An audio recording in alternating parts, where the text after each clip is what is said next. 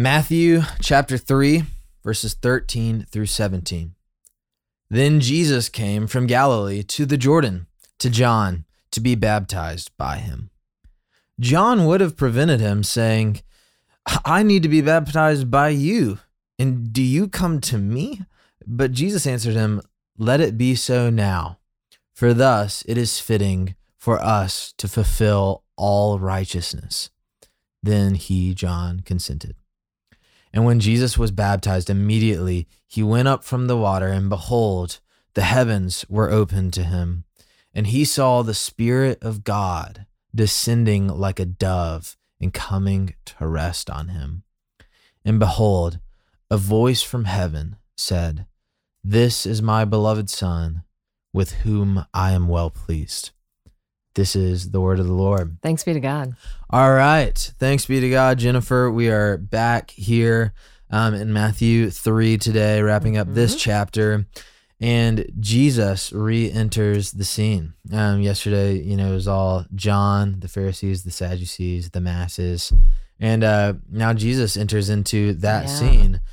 And uh, you know, it's a, it's a brief passage, but there's some there's some amazing uh, connections that we can draw immediately. There's also some uh, deep, unsearchable theologies, like um, or they're searchable, but just yeah, exactly. maybe. Right, right. Like uh, you know, God, the relation of Jesus to the Trinity, uh, like the Spirit of God Right. falling on, or you know, all that. Uh, I don't even know how that. to put it I was gonna words. say. Well, was gonna. Uh, yeah. so, let's talk about it. Let's talk about it. Um, and in 15 minutes.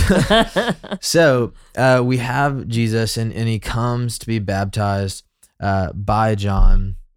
And again, uh, if you didn't listen yesterday, or just as a refresher, um, this idea of baptism that we're operating with right now kind of descends from Levitical law, from uh, the ceremonial washings, and uh, it's this practice that grows and develops. So John isn't you know he's not like the inventor of baptism as you know y- you might expect. Um, but he does have a new type of baptism which is this uh, the repentance based uh, you know and it's very much clear that the ministry that's happening here is saying god does not judge based off of lineage or heritage or ethnicity but he judges based off of righteousness and repentance yes. um, and so that's what Jesus walks into. So, what are your thoughts on uh, on this interaction that takes place as Jesus is baptized? Yeah. Well, I mean, this is it's kind of cool that we had that sermon series back in December about um, Jesus fulfilling all righteousness and the life of um, right the righteous life of Christ, and um, really contemplating and spending some time thinking that Jesus' life was very important, like what he did. Um, of course, what he said and how he preached and and um, you know proclaiming this truth to us, but what he did was equally um, as important, Mhm. and that it you know it all had was just imbued with meaning and fulfilling you know uh, prophecies, but also things that we could not do for ourselves. So he definitely lived, you know, like the second Adam. Like a lot of time we can we call him the second Adam or the Mhm. true Israel, or Mhm. you know, it's like this greater. He's he's doing something that Adam could not do, and Adam being representative of us. And so this baptism is very interesting that he comes to fulfill all righteousness.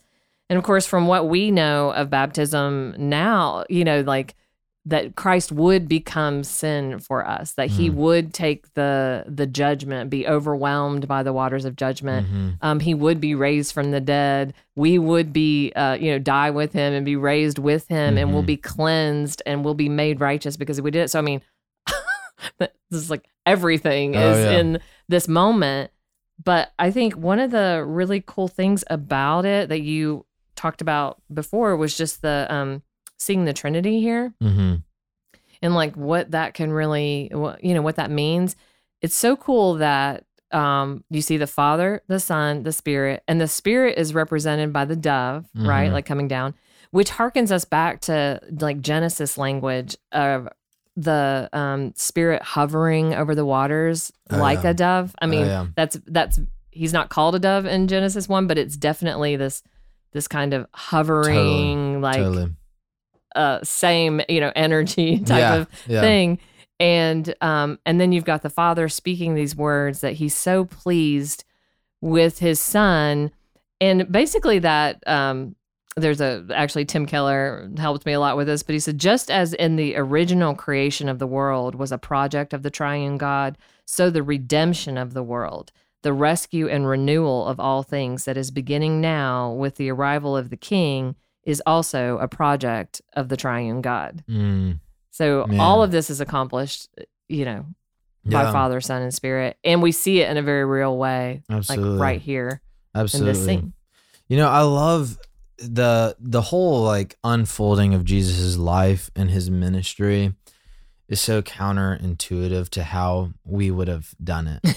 yeah, You know, right. and that's one of my favorite things about um about the whole Advent season and Christmas season is uh you know considering like the Almighty God Mhm. uh becoming like you know we did this video for the our advent service um that was a spoken word piece a few of us put together um and one of the lines was would he submit to the filth of human birth and Mm, this idea of like you know as as beautiful as it is yet also like grody and intense and, and, Mhm. and gritty um you know a mother giving birth to a child and that's how god enters into the world right. and now um here we have jesus um who john like recognizes as the promised one Yeah. and as you know he's I mean, that like, had been revealed to him by the. Spirit of God, so it's not even just his absolutely like gut feeling. uh, yeah, like- yeah. It's not a hunch. It's not a No. hunch.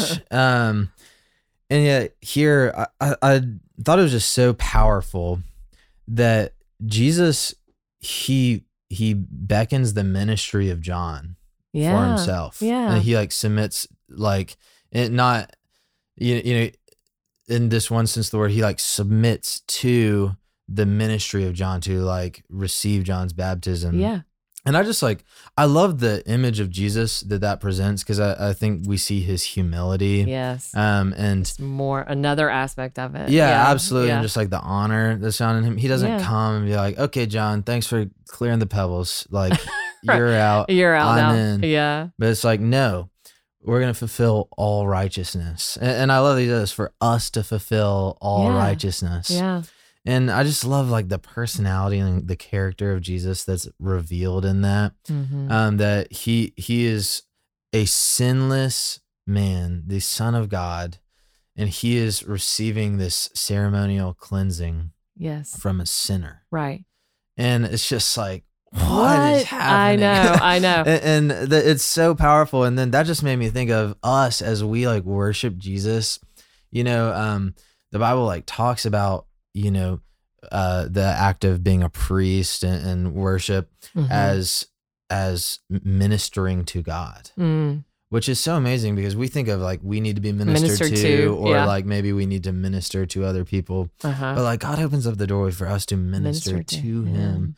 And Yeah. so here like Jesus like steps into and receives the ministry of John Right. um to fulfill all righteousness. And I, I just think that's like a beautiful um that might not be like a central trait of what's happening here, but it's a it's the heart of Jesus in Yes. this. And so I love that. And I think there's like there's so much yeah being revealed. There's so many facets of Jesus revealed in these stories like as you sit with um these words and you know and wrestle with God through them. It's cool when he like brings those kind of like man. you know moments to you and but like there's another really cool thing going on here just even in the words that um also think about this. All of these people were there. I mean it says people came from jerusalem and judea the jordan i mean this was like multitudes of people and probably the pharisees and sadducees as well because Yeah. we've seen them in the previous scene. So all these people saw this happen but then they heard the voice of god like this was an actual voice yeah. it's like that's kind of wild. Like this whole time they heard this voice say, and this dove descend, This is my beloved son in whom I'm well pleased. And these words are not random. They're actually taken um the this is my beloved son is taken from Psalm 2, verse 7. It's about Psalm 2 is about the Messiah, the Mm, coming king. So mhm. again, Matthew's point of like Mhm. connecting the dots for the people that this is the promised one, this is the king that's been promised to the Jews. But then the in whom I'm well pleased is taken from Isaiah 42 1, which is about the suffering servant. Mm, And this is so such a profound thing because up to this point, I don't think anyone had connected that their Messiah King would also be the suffering servant. Um, maybe they would have been seen as separate prophecies, you know, referencing different people. I don't know, or aspects. But now, Jesus, from the very beginning of his ministry, is connecting this I'm king, but I'm going to become king by the way of a Roman cross. I mean, Mm. there is no, um, you know, crown cro- what without the cross. Like it's cross before crown. It's uh, king and suffering servant. I mean, was always part of God's plan Mm-hmm. that this would, and then just in this act of baptism and saying, like, yeah, because he's going to become sin for us. He's going to take the wrath of God so that we can live. I love it. I love it. And uh, you know, there's there's another like really cool Old Testament thing that I think is happening here. Um, I hate to beat us to the punch, but it'll be like several several months before in Matthew 17.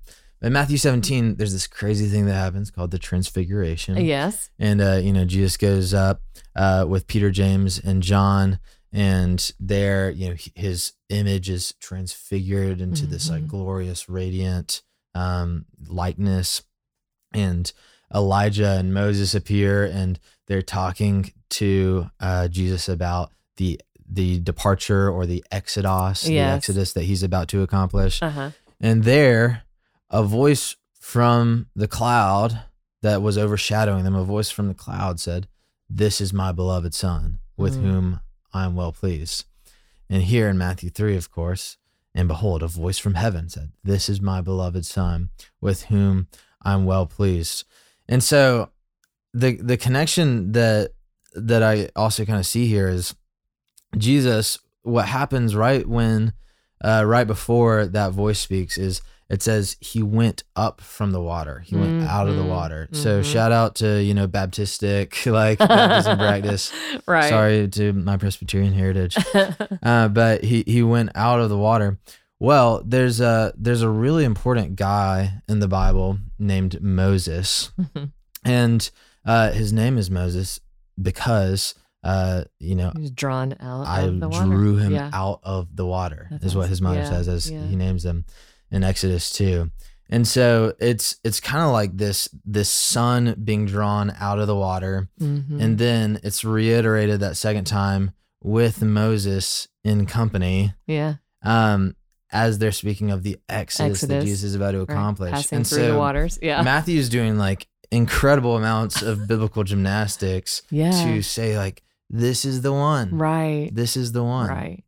who's come and uh you know of course uh ultimately he will pass through the waters of Right. judgment on our account Right. so Amen.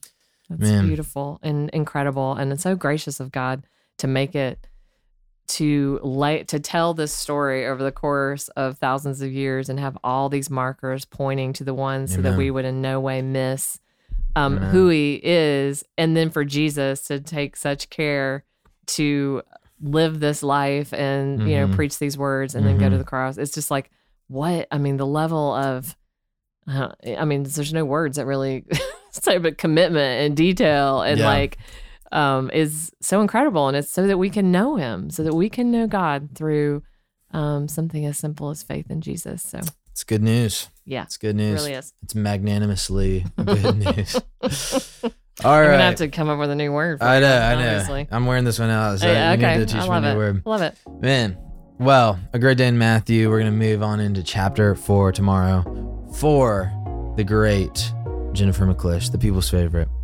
This is Will Carlisle. We'll see you tomorrow on our daily rhythm. Thanks for listening to Our Daily Rhythm.